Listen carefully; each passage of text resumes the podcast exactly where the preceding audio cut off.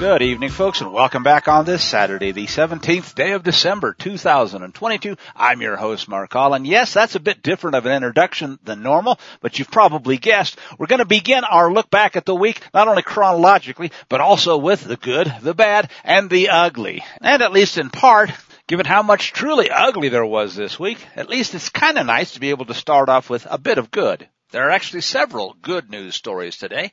The first one comes from the biggest country in South America, Brazil, where Brazilian president, and arguably the one that was actually reelected, Jair Bolsonaro, emerged from the Alvorada Palace in Brasilia over the weekend and spoke to protesters, and there are a whole lot of them, for the first time since those mass protests began following the theft of that election 41 days ago, where he promised to fight to the death for Brazil and gave a speech, the likes of which we've certainly never heard here. Well, with one exception, there may be a phrase or two in here that'll ring somewhat familiar. "I'm here," he began, "to listen to the people. My loyalty belongs to the people of Brazil, who," he said, "are once again waving their flag proudly and have hope for their country's future. So now we must unite. Brazil," he continued, "does not need more laws. The laws which we have must be respected.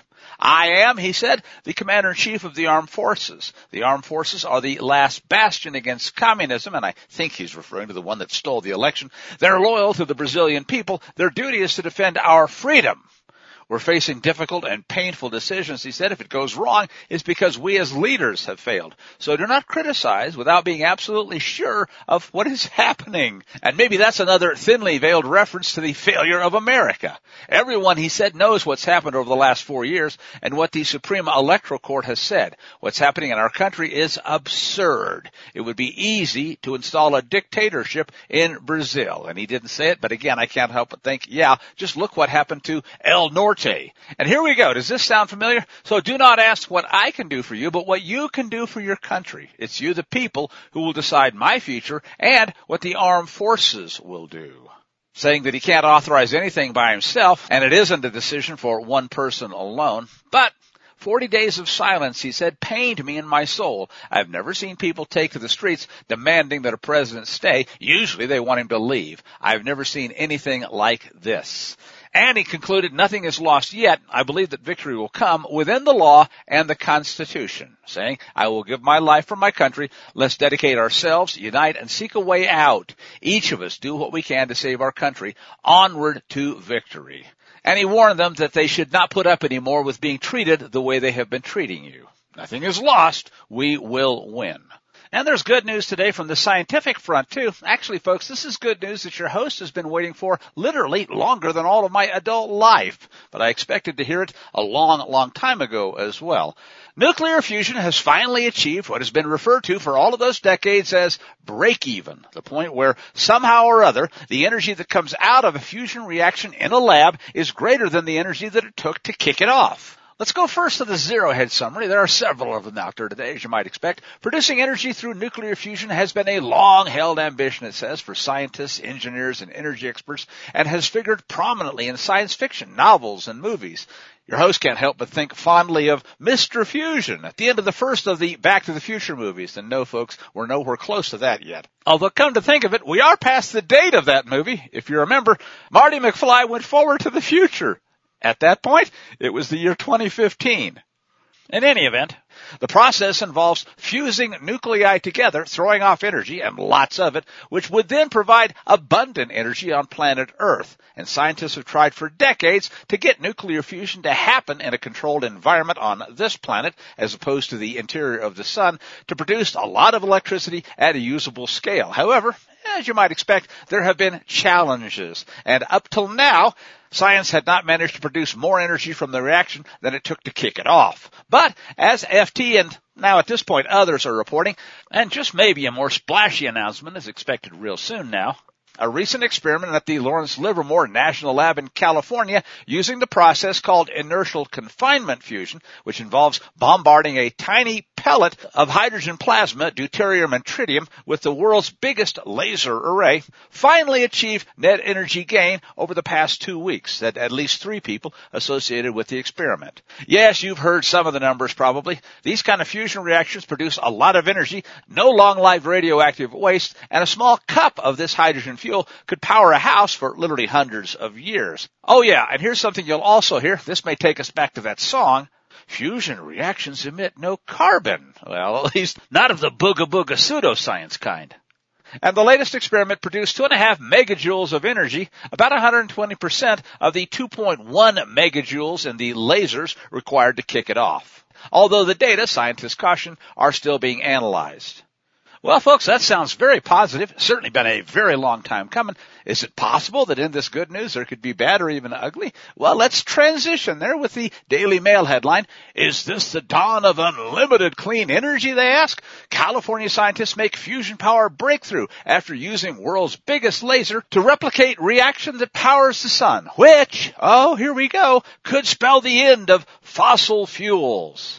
And down in the bullet points, it says fusion energy could provide a limitless and cleaner alternative to fossil fuels because it offers the prospect of abundant energy without pollution or, here we go, greenhouse gases.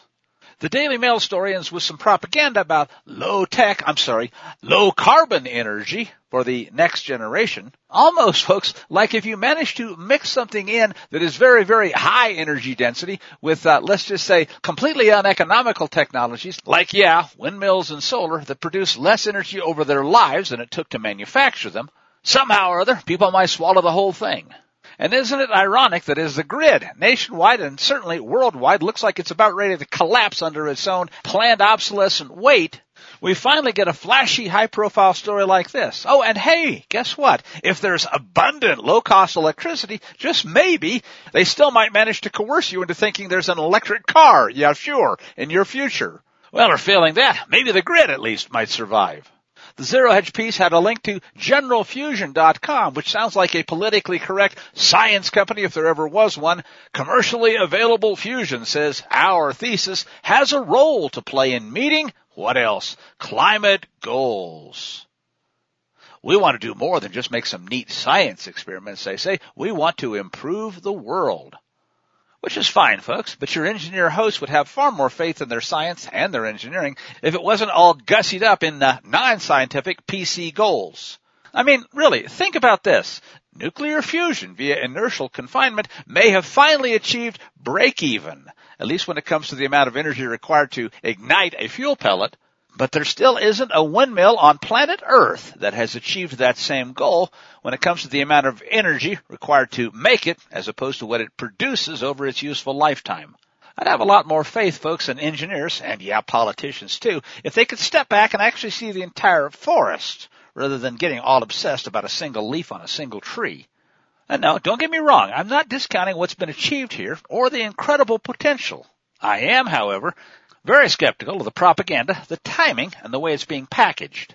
One final, pretty much purely good news story, except for the fact that we have to have it at all, which is bad news. And this is a follow-up of a natural news story I did a few weeks back. An international blood bank has now been formed for the unvaccinated, with members from at least 16 countries, because the demand for what is rightfully being called pure blood is skyrocketing. The new service is called Safe Blood Donation, launched by a Swiss naturopath named George Della Pietra. Currently, it has members in at least 16 countries and a long-term goal of opening blood banks that provide its members with unvaccinated plasma. Because, demand for pure blood has skyrocketed globally. And at this point, the Gateway Pundit notes they previously reported on a peer-reviewed Italian study which found that 94% of people who experienced side effects after receiving mRNA vaccines had abnormal blood, which contained foreign matter just 1 month after taking the Zyklon B. This next story is truly bad. It's certainly related, and it has to do with the situation that you may have heard about. It's taken a major turn for the worse. Will Savage Reeves, a New Zealand baby boy whose parents requested but were denied an unvaccinated blood transplant as part of critical surgery that he needs to live, has gone full-on totalitarian. A so-called high court judge has sided with, health-sick officials who insist that the baby will get a transfusion of vaccinated blood against his parents' wishes. And that same so-called judge has granted the so-called New Zealand health system full control in the form of guardianship over baby Will.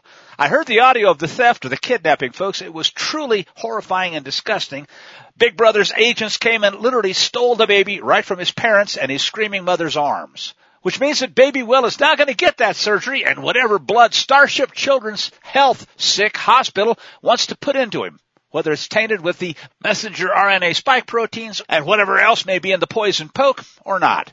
Explaining how the process works, one local story said, a guardianship of a child takes away the parents' rights to make decisions about what they thought was their child's life. And how's this for a truly Hitlerian spin? Natural News and Ethan Huff says, New Zealand health authorities, in defense of their medical fascism, claim that honoring the wishes of Baby Will's actual parents on the matter would, quote, set a dangerous precedent in which patients could demand to pick and choose, who could imagine such a thing, where their blood comes from. Why, the next thing you know, they might get uppity and say they don't want the Zyklon B either. Well, New Zealand's already gone down that road.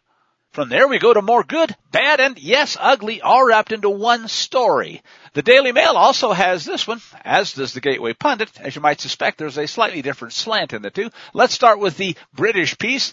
Ex-Navy SEAL who transitioned, a few years back, from male to female. Well, not really, as it turns out, but he says he's now wanting to transition back and blast the VA, that's the Veterans Administration, for giving him hormones that began the transition after an entire 1-hour-long consultation with a so-called therapist. And now, after the fact, he calls that sex change, quote, the worst mistake of my life. At the time, as you probably recall, CNN, the communist news networks and propaganda outlets of the Ministry of Truth, made a really big deal about the first openly transgendered Navy SEAL, who changed his name from Chris Beck to Kristen.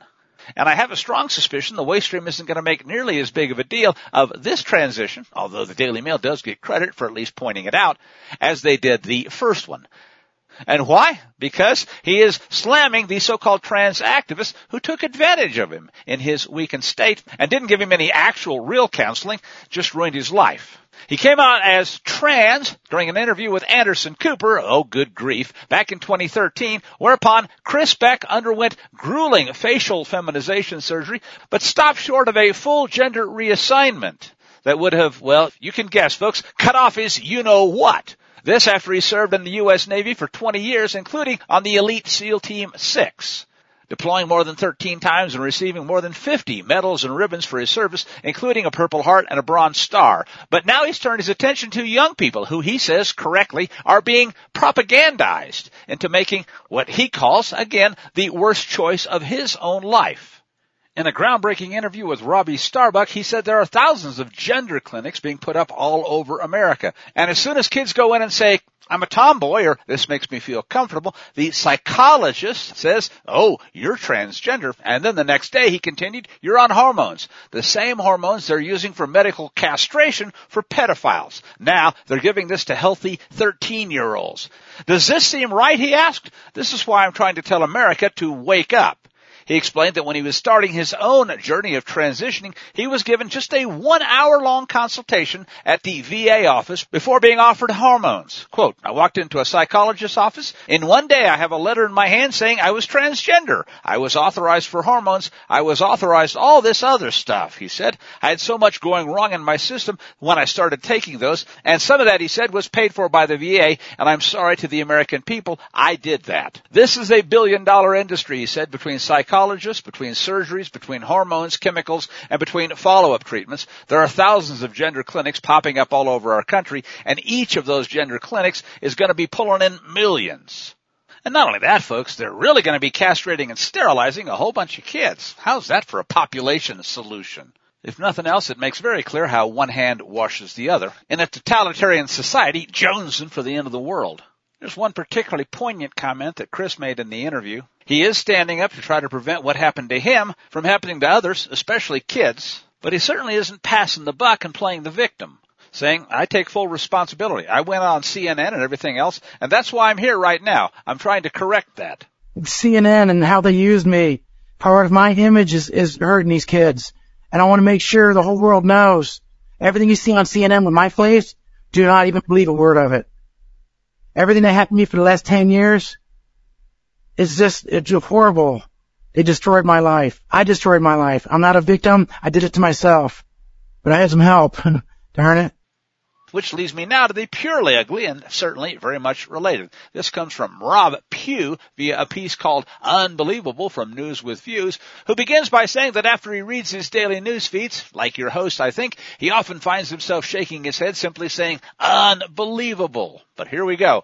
The Daily Signal recently reported this. Imagine that a progressive American city creates a financial incentive for residents to transition from male to female, or in the other direction, although neither actually works.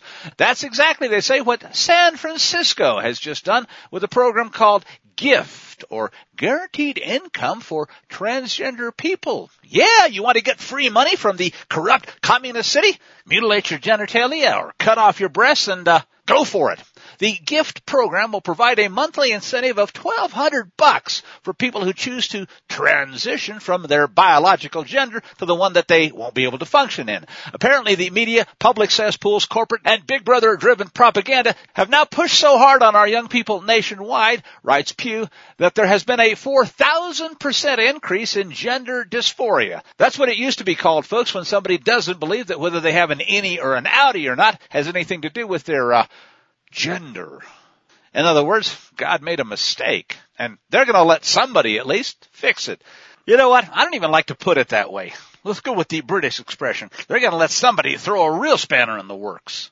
So now, San Francisco is literally, what else, incentivizing the perversion, handing out a $1,200 per month gift for anyone willing to try out transgenderism to see if just maybe by cutting off or modifying their genitalia, that might be right for them.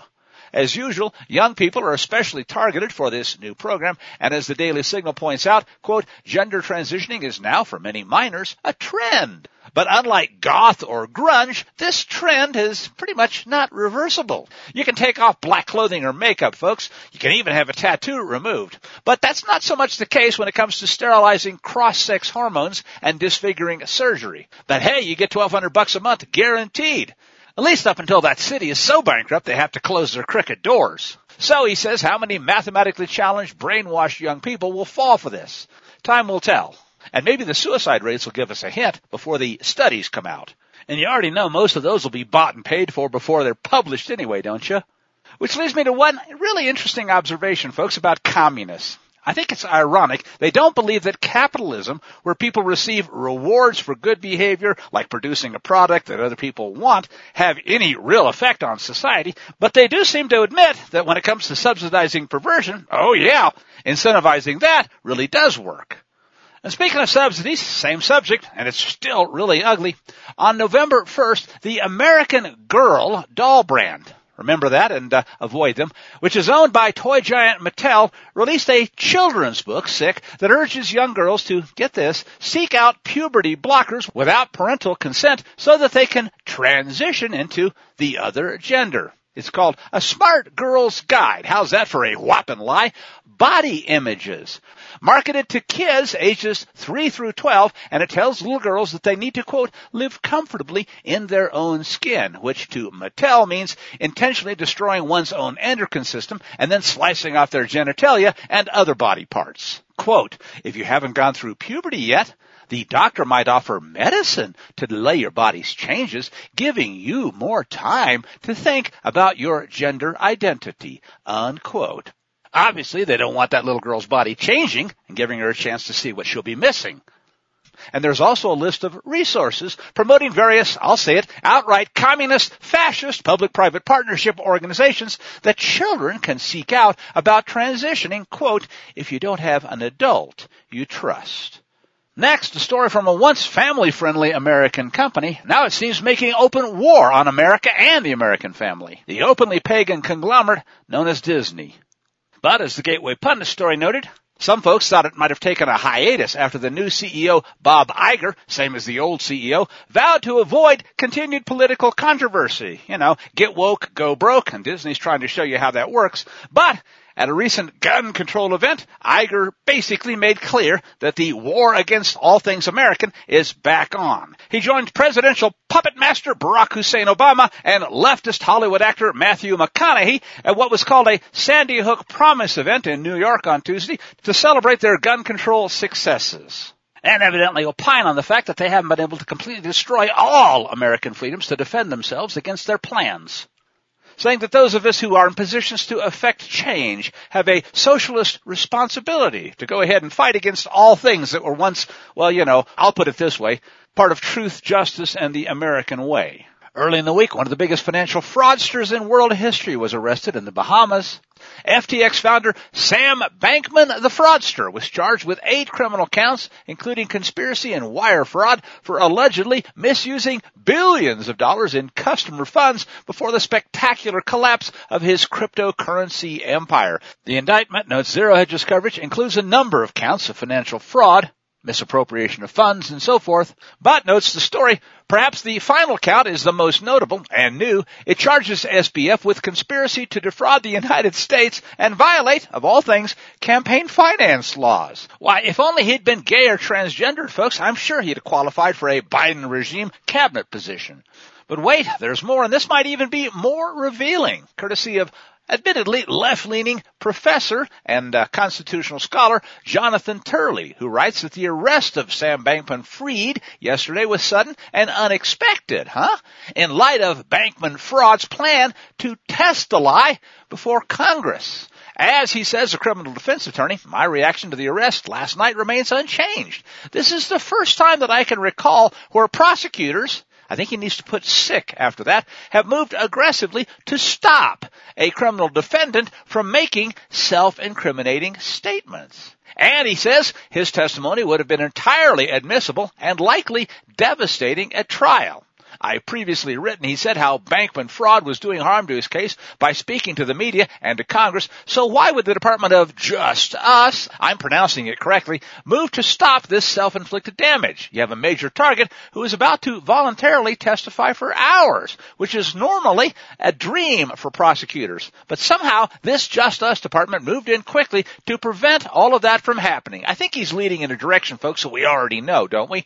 At this stage, Bankman-Fried was not charged or in custody. He wasn't protected by Miranda or other constitutional rules from self-incriminating statements. Indeed, he said some of us had already warned that he was causing himself irreparable damage in making such statements. This was a defendant with a large legal team facing possible criminal charges who seemed outright eager to speak about his actions and motivations. Most prosecutors would sit back, make some popcorn, and watch all of this unfold. But hey, not the Biden regime, right? The curious move led many to question whether the Biden regime was eager to prevent questions about Bankman-Fried's political contributions and associations. He was, after all, right behind you-know-who, George Soros, the second highest donor to Democrat causes in the last election cycle. His mother, a law professor at Stanford, also heads a major Democrat campaign fund. But he admits it's at least possible, not really likely, your host notes, that the Justice Department wanted to try to, I'll put it this way, gaslight the public and convince them, against all evidence,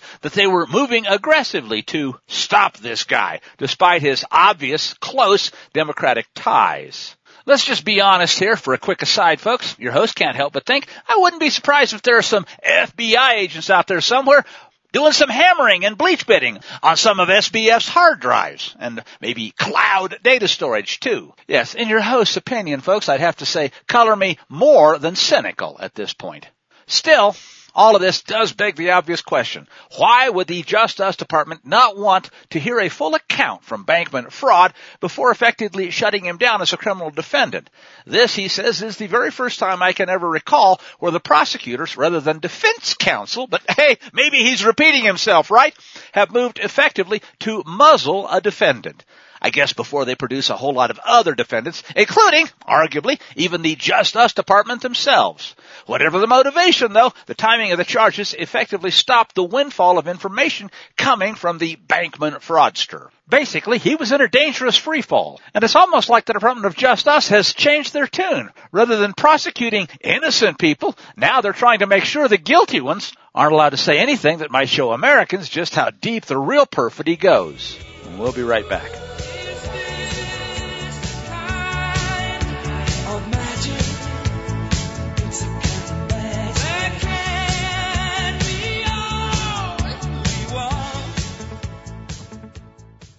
Don't forget to say grace and tell me over.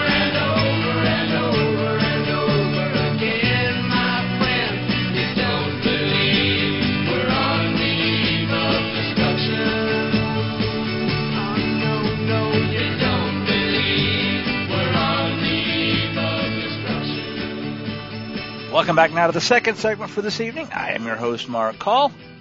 The Biden-Fuhrer signed the Abomination of Marriage Act, or whatever the you-know-what they call it, Tuesday, basically saying if it's antithetical to Scripture, we'll license it, mandate it, and slam it down your throats. Oh, yeah, we'll teach your children about it, too, and maybe even modify their genitalia to fit whatever it is we plan for them next. And we'll call it love. And you know what? We hate you if you don't accept it. But we're going to force you anyway.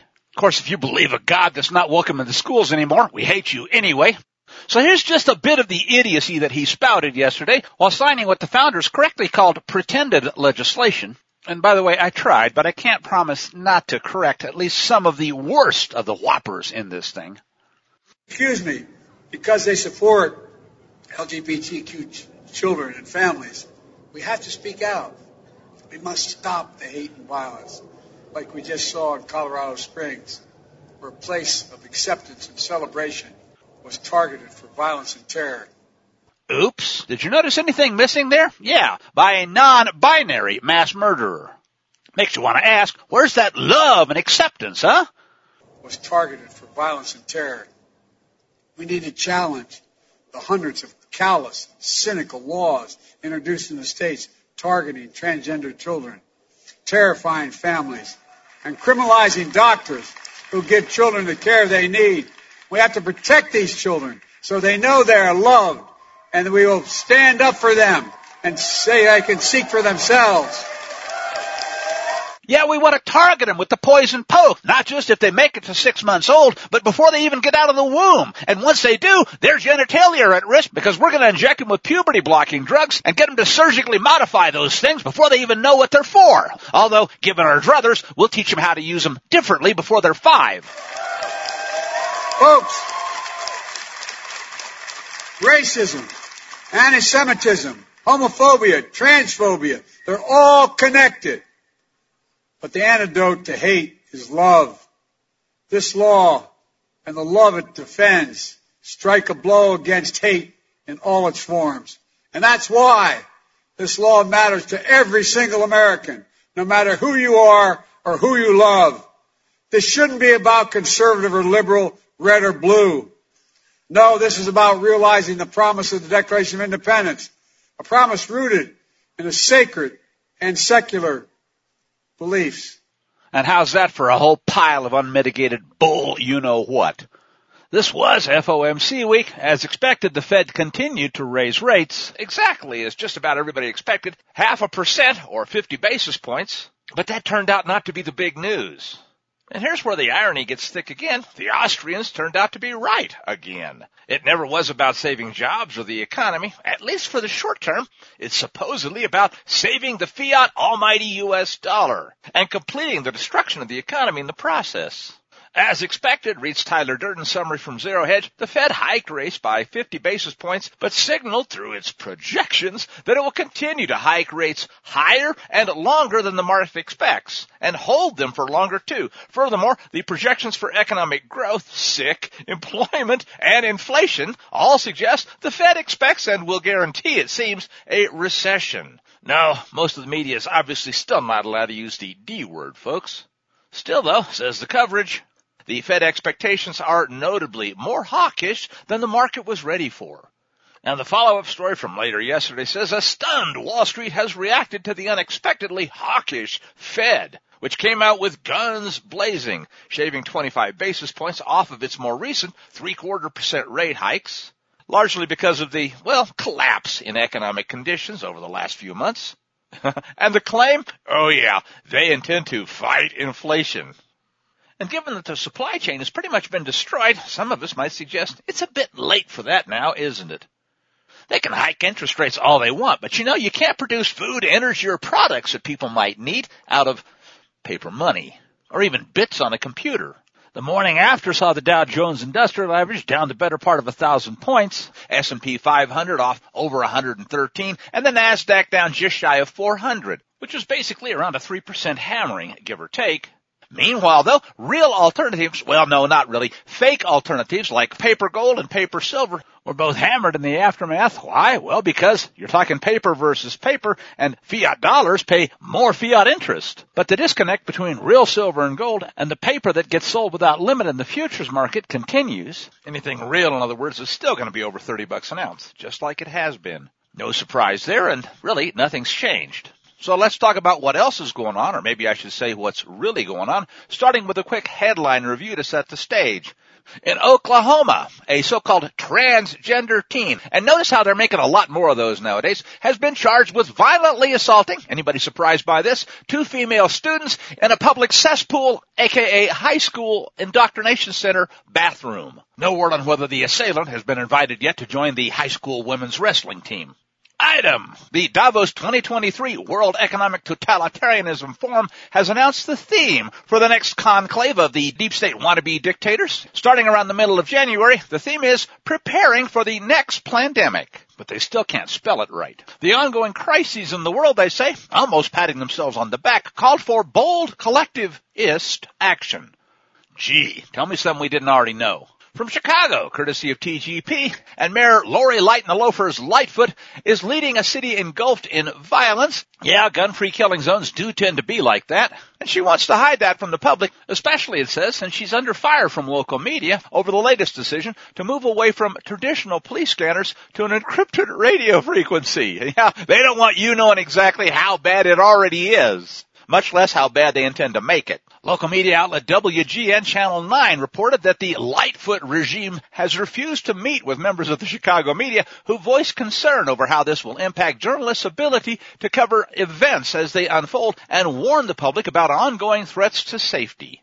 And as a result, they formed a coalition of, quote, Chicago area news organizations concerned with this planned encryption, and they're sharing those concerns to raise awareness about how the city's plan will impact their ability to, quote, provide timely, accurate, and potentially life-saving news to you, unquote. Gee, do you mean like how they warned you about the election rigging or the mass genocide of the Zyklon B injections? And by the way, the example they picked to illustrate the danger of what's coming is nothing if not ironic. The letter references a shooting last week at a Chicago courthouse, can you say gun-free killing zone, right in the police district in broad daylight, where the perp fired more than 40 shots and escaped. And the public was not allowed to see, hear, or read about the crime as it was happening because of the new system already in place. Sounds to me, folks, like you can expect to see a lot more of this. Here's one more quick story in the headline review that ought to be another sign of the times. Unfortunately, most folks are not paying attention. Airlines and their infinite mission to balance cost, profits, oh yeah, and keep the planes full of ignorant passengers who don't know the risks they're taking just might now be going a bit too far in their latest attempt to cut back, says Zero Hedge and Tyler Durden. According to CBS News, the industry, SICK, has been quietly lobbying Congress to allow them to use even less of the Zyklon B injected pilots in the cockpit. Just one now instead of two, as is currently required by Part 121 of the Federal Aviation Regulations. Now, your host would say, hey, why do they bother to pay any attention to that part of the regs anyway? They ignored the part about injecting pilots with untested, not vaccines, didn't they? And that's arguably why they don't have enough surviving pilots to fly what they've still got. So rather than admit that, they just want to double down now and put one fewer pilot in the cockpit. So if the first one dies, hey, now what are you going to do? Oh, I know. Yes, it's because of automation. Maybe the plane will auto-land. That is, if somebody doesn't remotely hack it and, send it into a building or something. If you're not cynical by now, folks, you're obviously not paying attention. But hey, you may still be risking your life by flying on a crowd killer.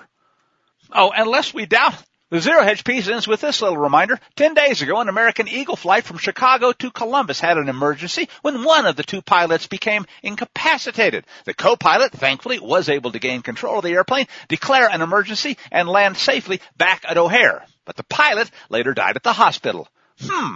Do you think just maybe he had been injected with the Zyklon B? These aren't the droids you're looking for. These aren't the droids we're looking for. Move along. Here's one I'm sure everybody could have seen coming. Time has picked their person of the year. And following in the steps of none other than his Nazi mentor, Adolf Hitler, it's now Ukrainian President Volodymyr Zelensky, who, by the way, says the Joe Hoft headline at TGP, just shut down the very court that investigates corruption in one of the most corrupt dictatorships on planet Earth. Makes you wonder if he'll now unban a few Ukrainian media outlets to cover his story of glory. There's more news from Brazil, and it's interesting from an object lesson viewpoint. It was all a setup, says another piece from the Gateway Pundit via Jim Hoft. The uprising that the leftist worldwide press tried to sell us almost like another January 6th, involving protesters who supposedly set a bus on fire, turned out all to be former felons dressed as, in other words, impersonating Bolsonaro supporters. Obviously, they're not as good at covering their tracks as America's Federal Bureau of Investigation.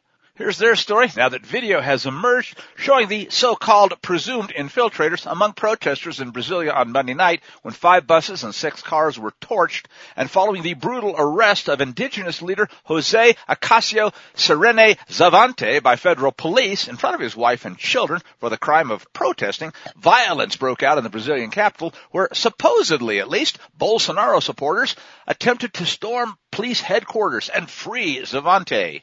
It turns out it was all a setup. They were all felons, all dressed as, but not really, Bolsonaro supporters.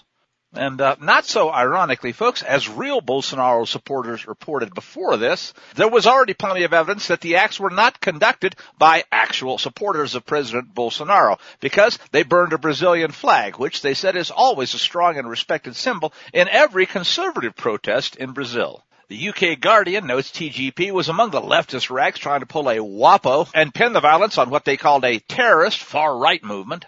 In a related story by Fernando de Castro in Brazil, the Supreme Electoral Court and its minister Benedito Goncalves has decided to open, what else, an investigation into the actually elected current sitting president, Jair Bolsonaro, accusing him of committing electoral crimes. Have we heard this before? How dare he try to protest an election they stole fair and square?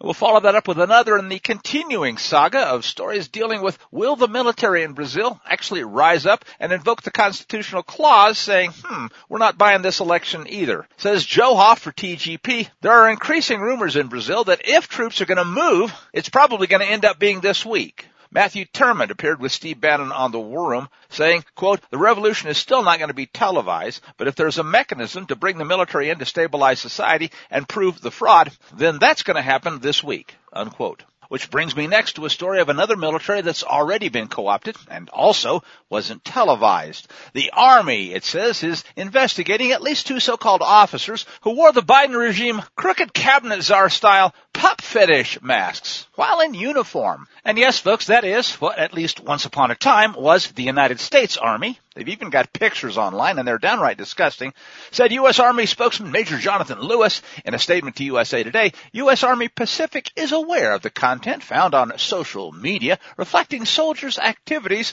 while wearing uniforms, and the incident is currently under investigation because, get this, and who'd have thought it still was in place, military law prohibits conduct by an officer that disgraces them personally or brings dishonor to the military profession. Well, I guess that means as long as they're not caught. And that seems to be the problem here, because they've long since dropped any pretext about other perversions once considered exactly this kind of thing that they're now mandating and teaching to new soldiers, sailors, and Marines. So, hey, why not a bit of bestiality, too?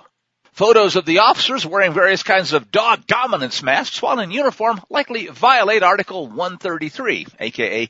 conduct unbecoming. Says Hoff, referring to what is called pup kink, they previously reported on a secret group of pups and pup handlers in the U.S. military that were exposed after a few soldiers, probably at risk of their career themselves, spoke up because they didn't want to cover up anymore. So let's talk about one of the other obvious related stories. Russia is unable to defeat the NATO bloc, admitted a Russian commander, courtesy of the Hal Turner radio show, without using nuclear weapons. So as a result, said the Donbass commander, nuclear escalation is inevitable. Alexander Khodakovsky, commander of Russian forces in Donetsk, stressed that Russia is fighting against the entire Western world, so the escalation of the war in Ukraine, quote, can only be one. That's O-N-E, nuclear. He went on to say, we know our capabilities, we realize the limits of our resources. If NATO countries exceed certain limits, i.e. the dispatch of Leopard tanks, they are very close to crossing the red line. And no surprise here either. Vladimir Putin, says a related story, has renewed his nuclear threat against the West by appearing to ready a nuclear missile for launch in Kozelsk, Russia, very near Western Europe. Footage shows a huge Russian Yars rocket able to hit not just the UK, but also the US, being loaded into a silo at a base near Moscow. The ICBM has a 7,500-mile range and, when nuclear armed, is reportedly 12 times more destructive than the atomic bomb dropped on Hiroshima. But that's 6 independent warheads, each half a megaton. And by the way, lest we think it's just right-wing extremist alternative media sites that are talking about the imminence of World War III, even the Daily Mail has reported on this one. Their headline says Russia has readied a second monster Yars nuke for combat as a pro-Putin minister of parliament threatens, quote, a hotbed of all nastiness, maybe London with a missile strike, which seemed to have gotten their attention. The damning evidence from the regime's public-private Twitter partner continues to ooze out. Another piece from Jim Hoft and TGP says that Elon Musk has reacted after an organization called America First Legal has uncovered, and I've got to put this word in here, more damning evidence revealing what's already been confirmed. A secret Twitter backdoor called the Partner Support Portal used by Big Brother to censor dissenting views. Not just, it would seem, on election rigging, but also dissenting viewpoints when it comes to the Zyklon B, poison poke, and COVID-19 pandemic. More damning evidence that begins of the collusion between the Center for Death and Control and socialist media platforms to stifle free speech and censor the public has been revealed in the fourth now batch of explosive documents obtained from litigation against the Centers for Death and Control, CDC, released by a nonprofit organization called AFL, or America First Legal. Twitter evidently allowed government officials and other so-called stakeholders, there's another UN or communist buzzword for you, to use a secret portal called the Partner Support Portal to report anything they wanted to have silenced or that they believed to be misinformation. Back in July 2021, they note, TGP reported on Dr. Shiva Adurai and his investigation, which also had previously uncovered the so-called Partner Support Portal, but of course, say it with me, was called, what's the term? Oh yeah, conspiracy theory, long before it was obviously conspiracy fact. Dr. Shiva discovered that Twitter built their special backdoor and offered it to certain preferred government entities so that Big Brother's officials can flag and delete content that they dislike for any reason as part of their PPP, aka Twitter partner status. And now there's even more evidence backing up what is no longer a conspiracy theory. Said AFL in their release, this production also reveals that the U.S. government was actively working to socially inoculate or brainwash the public against anything that threatened its narrative. It did so by using aligned big tech corporations to monitor and manipulate users for the purposes of censoring unapproved information and pushing government propaganda. For example, to Facebook, and I'm pronouncing it correctly, sent written materials to the CDC in which they bragged about censoring more than 16 million pieces of content containing opinions or information that they and the U.S. government, is there really any difference, wanted suppressed. And this one, folks, is so insultingly damning, I've got to read the actual tweet. Since the pandemic began, they spelled it wrong, of course, we've removed more than 16 million pieces of content on Facebook and Instagram for violating our COVID-19 and vaccine policies. This includes more than 2 million pieces of content removed since February alone. That would be February 2021, folks, during the height of the pandemic. But early on in the propaganda to push the poison poke, when they said we expanded our COVID and vaccine misinformation policies, unquote. The documents also reveal that the CDC was collaborating with UNICEF, WHO, an IFCN member and leading civil society organization called Mafindo to mitigate what they laughably call disinformation. And yeah, Mafindo is yet another two-Facebook, third-party, so-called fact-checking partner based in Indonesia, funded by who else? In this case, Gulag. Isn't that amazing? The hand of one fascist public-private partner washes the other. And there's more, folks, and we're going to keep hearing it. But the bottom line is Orwell was right again. Following the report, Elon Musk responded and tagged the professor of medicine at Stanford University, one of the heroes in coming out against the tyranny of the poison poke and mandated vaccine that isn't, Jay Bhattacharya, saying, quote, extremely concerning, unquote. And admittedly, that's a pretty darn big understatement. This next one you've probably heard, which is why I'm putting it a bit closer to the end. Florida Governor Ron DeSantis, and I guess this is good news, even though it shouldn't have been necessary, is now establishing a grand jury through that state's Supreme Court to investigate the obvious, continuing, and downright damnably deadly malfeasance involving the rollout of the COVID mRNA not vaccines. I say they're not vaccines, folks, because they're not. They're a modification to people's DNA, which reprograms and thus destroys their immune system, among a whole bunch of other really nasty things that have caused an epidemic of what's been called, you've heard it, sudden adult death syndrome. The investigations, though, says the story from Zero Hedge, will include the claims of vaccine safety. Yes, it's safe and effective, unless you count all the people that died, which is why we hid the test data, by pharmaceutical companies and the Center for Death and Control, along with the rising number of deadly reactions to the poison poke, including, among many others, myocarditis. The announcement, it says, was made in a virtual town hall style meeting and met with a positive response from those that are still surviving. DeSantis notes the moral bankruptcy, and he's correct, of the scientific establishment in the U.S. during the pandemic lockdowns.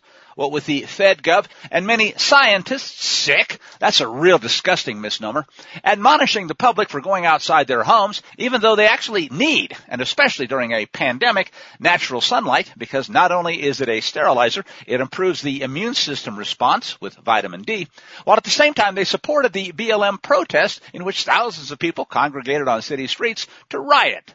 Stopping the spread wasn't important when it came to the BLM and Antifa riots, but it was deadly important, pun intended, when it came to people walking on the beach or protesting the totalitarian lockdowns. DeSantis, it says, has proven to be a consistent opponent of the lockdowns and mandates, despite Florida's large population, which helped prove the point that the lockdowns were not only pointless, they were downright counterproductive.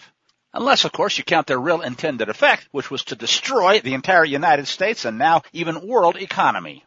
There's a related follow-on piece from Dr. Naomi Wolf, who recently spoke at her alma mater, Yale, and basically did not receive a good reception, was kind of disgusted. She called it My Day at Yale, and among things that she wrote there, in my speech, which she gave to a very few protesters that were allowed to attend, she said, I explained that the 55,000 Pfizer documents released via a lawsuit by Aaron Siri and his firm have been reviewed by our volunteer group of 3,500 medical and scientific experts, and that they have written, under the leadership of Daily Clout COO Amy Kelly, 48 unique reports. These reports have proven that, get this folks, 77% of the adverse events in the Pfizer documents were sustained by women, and that of those, 16% are, in Pfizer's own words, and she emphasizes this, reproductive disorders. Hey, doesn't that sound like exactly the kind of thing that Bill Gates, Big Brother, and the other minions of Satan who walk in men's shoes have been telling us they intended to do for a long time as part of their depopulation agenda? In these Pfizer documents, she continues, there are, as I cried out in my speech, 20 different names for ruining the menstrual cycles of women. Why do they need 20 different names? All the better to hide the truth. You can bleed all month. You can have 2 periods a month, or you can hemorrhage viciously, or you can just have agonizing cramps. How could young women compete? Now, remember, she's speaking at a college. In scholarly terms, how could they be athletes, I asked, in the face of this certain suffering?